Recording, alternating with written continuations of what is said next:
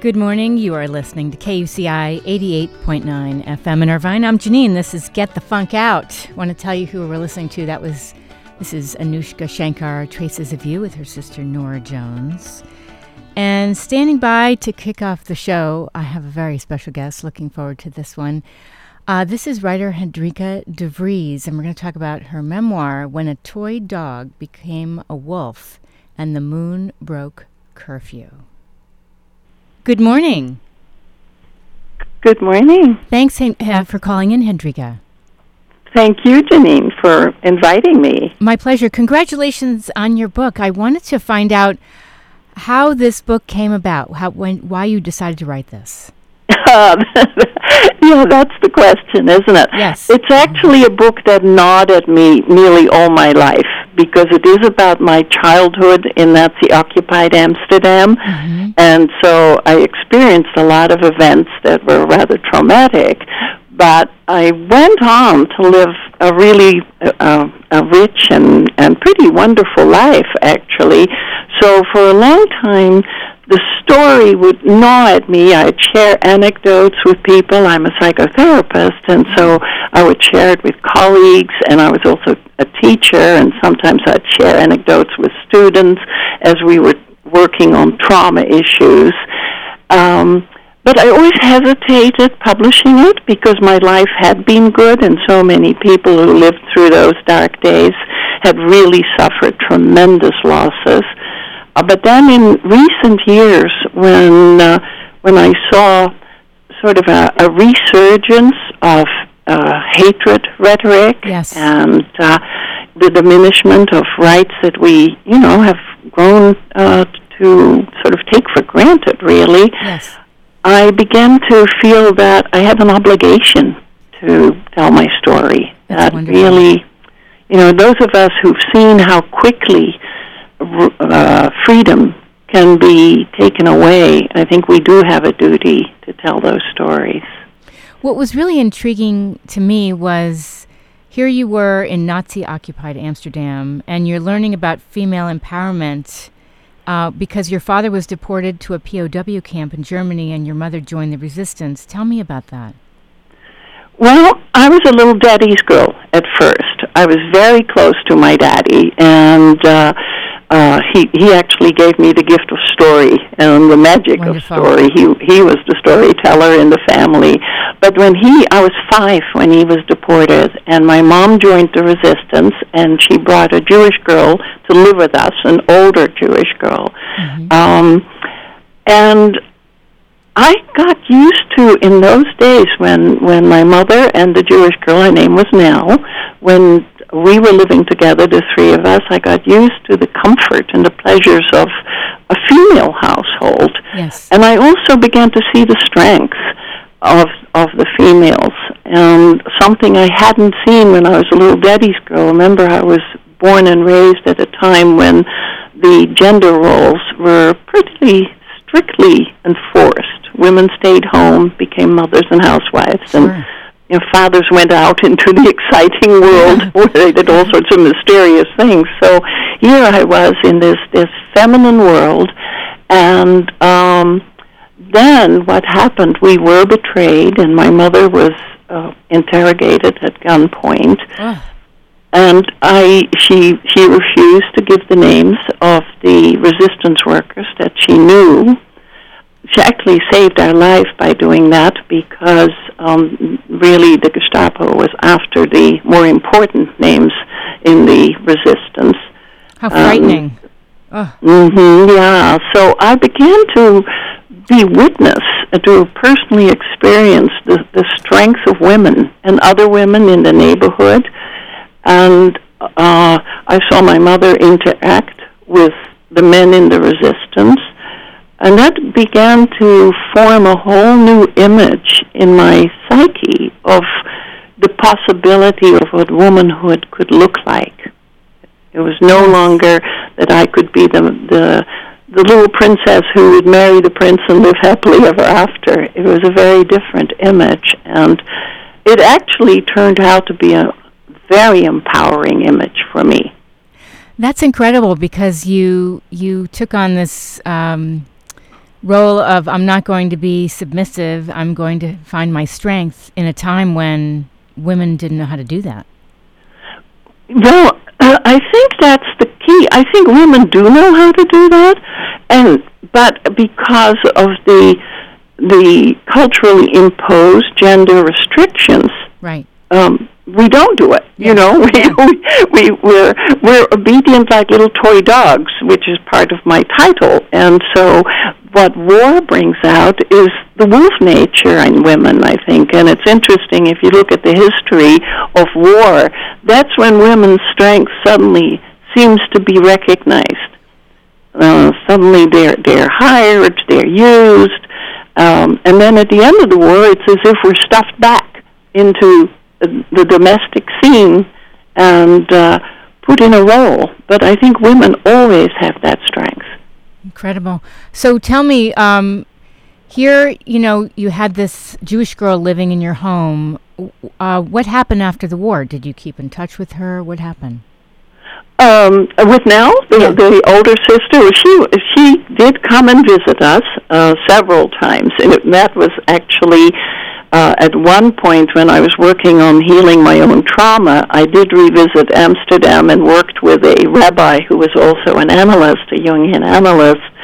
And the first question he asked me was, "What happened to Nell?" And mm. I just mm. burst into tears, and I oh. said, "She came home. She was safe."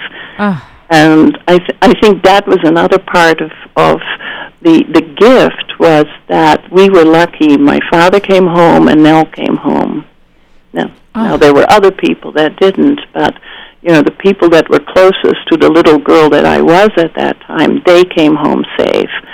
Um, and then we we Nell came home and we we visited several times, but after the war, and I think this is an aspect that a lot of people overlook. War when war ends, um, it doesn't just bring about happy times. Right my you know my parents had to adjust they'd had two years of brutal separation my father came home with ptsd symptoms he came home to a city where uh quite a few of his friends had been had been taken to the death camps mm-hmm. uh, he had a lot of business friends who were jewish and they never came back so my parents had to try to recreate their marriage or re yeah, recreate yeah. a new marriage in sure. many ways.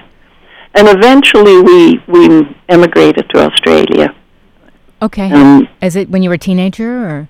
I was a teenager by then. I was 13, yeah. Mm-hmm. And and actually we we moved to the outback in Australia for a year with a bush and actually that cured my father of his PTSD That's being wonderful. in in the open spaces of nature. Sure. Nature is so healing. Oh, it it was. I mean, it was not my favorite place as a 13-year-old right. girl. You can imagine. no, not at all. But uh, you know, I got through the year, and it it was wonderful to see my dad. In fact, I always have this wonderful image that my dad couldn't hold a tune and he couldn't whistle, but here he was in the bush, and suddenly he he would walk around whistling. Oh, uh, love it. So so that was another another you know. Healing event that happened. You must feel, this is an understatement, incredibly blessed, obviously. Here you lived through this. You became so resilient. Your dad came back, which was unheard of at the time. I feel so blessed, and that's actually why I hesitated writing the memoir. It always felt a little bit self indulgent. You know, it was like, yes, yes, those were really terrible years, but look at the wonderful life you've had. And I have been incredibly blessed. And, uh, you know, I have three ch- three grown children. I have four grandchildren. So there is in me this this incredible feeling of how can I talk about this childhood. But what I also learned, Janine, is that it's not just my story. It's the story of every child that experience violence right. or bigotry when they're little. You know, it's the yes. child at the border, it's the child in the inner city, it's the child that goes to school and doesn't know if they're going to be shot at. Right. You know? Yeah. So that's part of the cover, the cover picture of my book. Originally, we were going to put my picture on there, but the publisher and I talked, and it just didn't feel right. So we put on an image it's kind of a generic image. Um, she does have the plaids Yeah. because she is, you know, in World War II. But it, it's it's every child, you know, every child's story. And and I lived long enough to be blessed to be able to tell the story. Well, it's a blessing you wrote it. You know, if you're just tuning in, we're speaking with Hendrika DeVries. Um, tell me about the title, how you came up with "When a Toy Dog Became a Wolf and the Moon Broke Curfew." My odd title. Well, first of all, I, I have a younger daughter who is a writer, and I was struggling with the title and and saying, calling it, you know, memories of Amsterdam and and other things like that, and reflections. And she'd go, "Oh, that's so boring. That's so boring, mom." and you know, give us an event from that time. Talk about something you really experienced. And then I realized that the two big experiences were connected one with my dad, one with my mom, and the the toy dog becoming a wolf is connected to my father because in our stories we would talk we would tell stories to each other and at bedtime nice. he would tell me stories about the Greek and Nordic myths that he loved and I had a little stuffed toy dog that I always slept with. Aw. It's only about three by four inches and uh, I would ask him, Can my toy dog change shape? Can it morph? Because all the, the characters in our stories could do that. And he said, Of course. And so um, I imagined that the toy dog could become a wolf.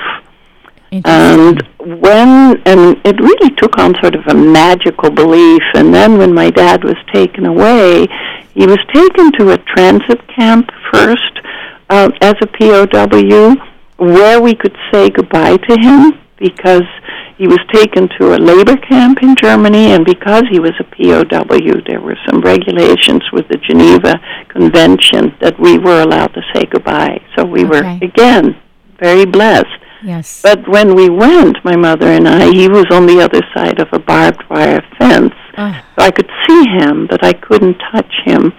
And I wanted to give him my toy dog. 'cause I was, oh, yeah, I was convinced oh, it would save his life. sure.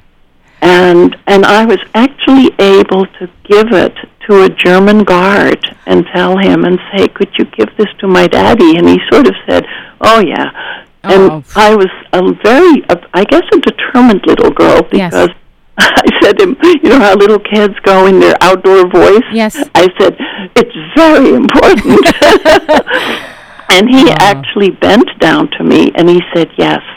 And he did give it to me. He did. Oh, He, uh, I mean, he did give Yeah. it to my dad. Right. And uh, amazing. Janine, two years later, when my dad returned, um, I had been through all the trauma, and he had been through his own trauma, and there was such a gap between us, and I, I couldn't feel any feelings when he came into our home Yeah. until he took something out of his pocket, and it was the squashed, Oh. torn remains of the little toy dog. Hendrika. Oh, come on. I have chills. Oh, it's you know when I first started writing about it, I I had to keep stopping because I kept bursting into into tears. Yes. it was like, and he said, "I think this belongs to you. Oh. It, it's the wolf, and he saved Yeah. my life." Oh my gosh. Yeah, I am so touched by this story.